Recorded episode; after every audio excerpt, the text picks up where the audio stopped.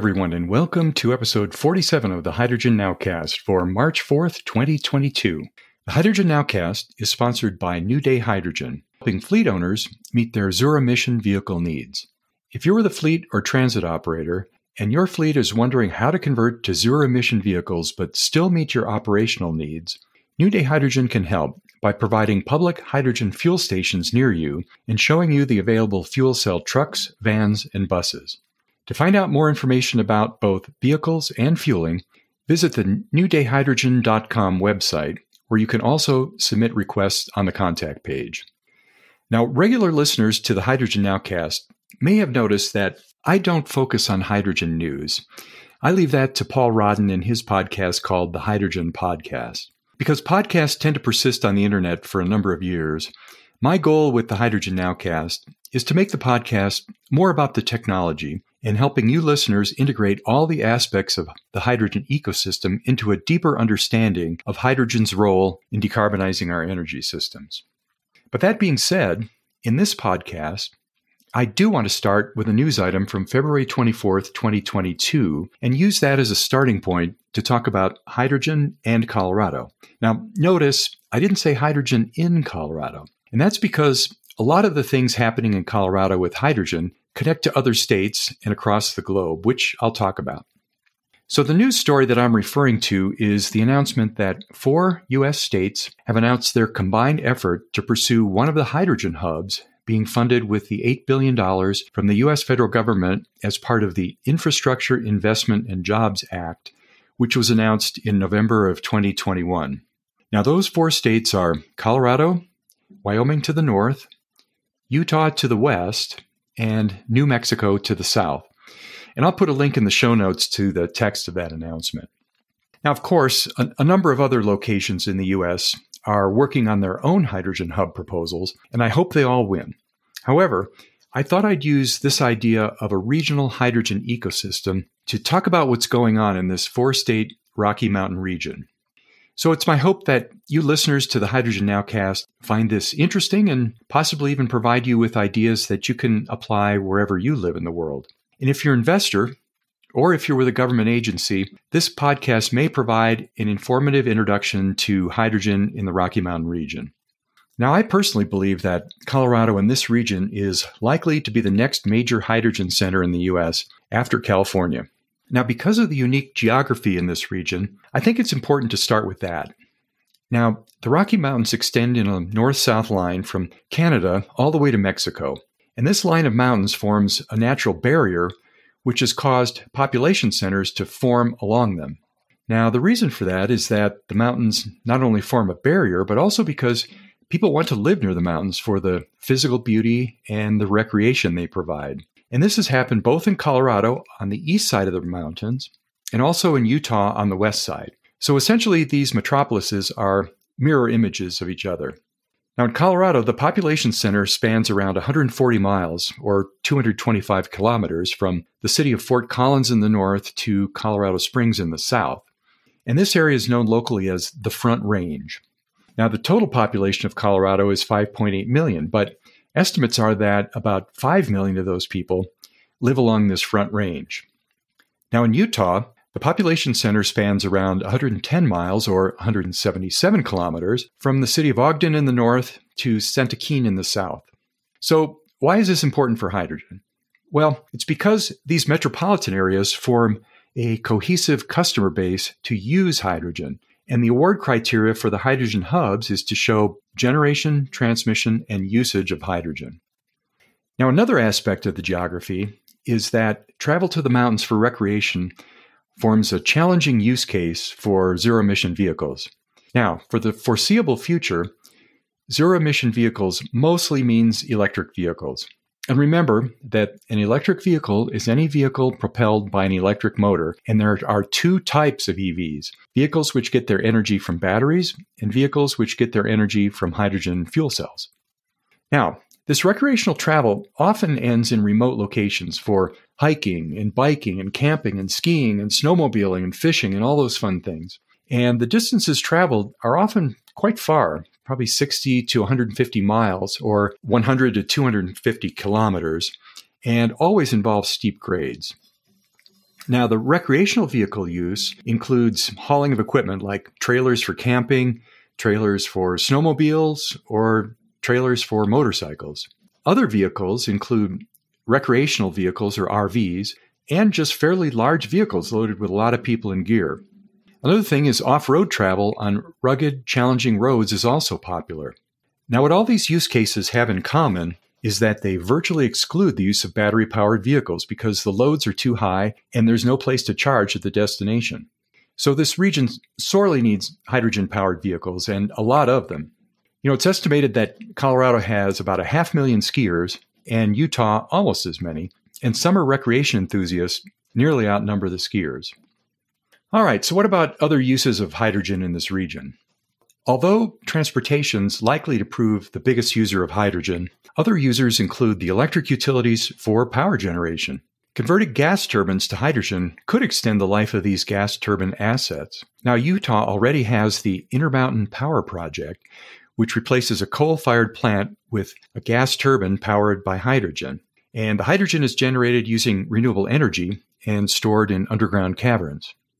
Now, there's always been a lot of mining in the Rockies, so mining vehicles are another use for hydrogen. Since hydrogen fuel cell or even hydrogen internal combustion engines don't produce any CO2 or carbon monoxide, this is an added plus for hydrogen powered vehicles that may be used underground. Other industrial users are cement and steelmaking, of course, of which there's some in the area. For energy transmission, hydrogen pipelines could provide a more practical way to transmit energy than by building additional electrical transmission lines. Now, this is because transmission lines are often blocked by the public because of the aesthetic visual impact. But hydrogen pipelines are underground, so out of sight, out of mind. All right, what about airports? Well, airports are another excellent target for hydrogen usage. The Denver airport is the seventh busiest airport in the world. Although the Salt Lake City airport is about a third that size, it's still a large energy consumer. Now, immediate hydrogen uses at airports include things like tugs for moving aircraft. In fact, the company US Hybrid already makes a fuel cell aircraft tug. Another hydrogen use is for passenger shuttle buses to the parking lots and to rental cars. Now, Denver also has a large number of shuttle vans that run from the airport to the recreational mountain towns, both in summer and winter and distances range from 90 to 180 miles or 145 to 290 kilometers. Now, this combination of distance, steep grades, and heater and air conditioner loads demand hydrogen fuel cell vehicles. Now, this region also has renewable energy institutions in the form of national labs, which are run by the U.S. Department of Energy. In New Mexico, there's Sandia Labs in Albuquerque, and Los Alamos National Labs, of course, in Los Alamos.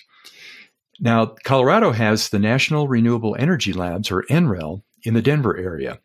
Now, regarding universities, there's the Colorado School of Mines, which has an extensive hydrogen research presence, and Colorado State University has their Energy Institute, also researching hydrogen technology. Now, the executive director there, Dr. Bryan Willson, is one of the co founders, along with me, of the Colorado Hydrogen Network. And speaking of the Colorado Hydrogen Network, this is another asset in the Rocky Mountain region. In just two and a half years, this organization has networked together almost 300 hydrogen stakeholders to collaborate, to share information, and, well, network regarding the hydrogen ecosystem. And these stakeholders include, of course, hydrogen companies in Colorado and around the country and around the world, but also institutions like the Colorado Department of Transportation, NREL, and, of course, the Colorado Energy Office.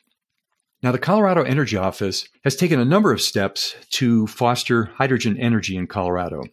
In October of 2021, the Colorado Energy Office released their Hydrogen Roadmap. This provides information and guidance for the development of the hydrogen ecosystem. Earlier from that, in September of 2019, the Colorado Energy Office was instrumental in helping Colorado adopt the California Zero Emission Vehicle Rule, or ZEV rule. Now, this takes effect in Colorado with the 2023 model year, and those models will start coming out in the fall of 2022. So, what this rule does is it gives incentive for automakers to make zero emission vehicles like hydrogen fuel cells available for sale in Colorado. However, the automakers are waiting for someone else to first deploy hydrogen fuel stations before they move into the market. So, a number of companies, like the podcast sponsor New Day Hydrogen, are at work deploying the first hydrogen fuel stations. Now, once a few stations are established, the hydrogen transportation market is expected to scale quickly. Now, in 2021, Colorado legislators, with direction from the Colorado Energy Office, passed Senate Bill 260, which creates new sources of dedicated funding for hydrogen fueling and battery charging through what are called enterprises. And these enterprises are intended to preserve, improve, and expand existing transportation infrastructure, which includes hydrogen, to develop the infrastructure needed to support the widespread adoption of battery and fuel cell EVs, and to mitigate environmental and health impacts of transportation system use. So, next, let's turn our attention to sources of hydrogen in the Rockies. Now, all four states Colorado, Wyoming, Utah, and New Mexico have abundant and reliable sunshine for solar photovoltaic arrays. Eastern Colorado, eastern Wyoming, and eastern New Mexico have abundant wind resources. Now, Wyoming, Colorado, and New Mexico have large petroleum reserves, both oil and natural gas. However, use of this petroleum for hydrogen generation is problematic, both because of the need to capture and sequester the carbon dioxide produced, but also because of the fugitive methane leaks inherent in the process. But this doesn't have to be the case. By use of the proton technology process to convert the hydrocarbons to pure hydrogen underground and therefore bring only pure hydrogen to the surface, this would resolve both the methane and CO2 problem. Now, I interviewed Proton Technologies way back in podcast 13 on November 10, 2020.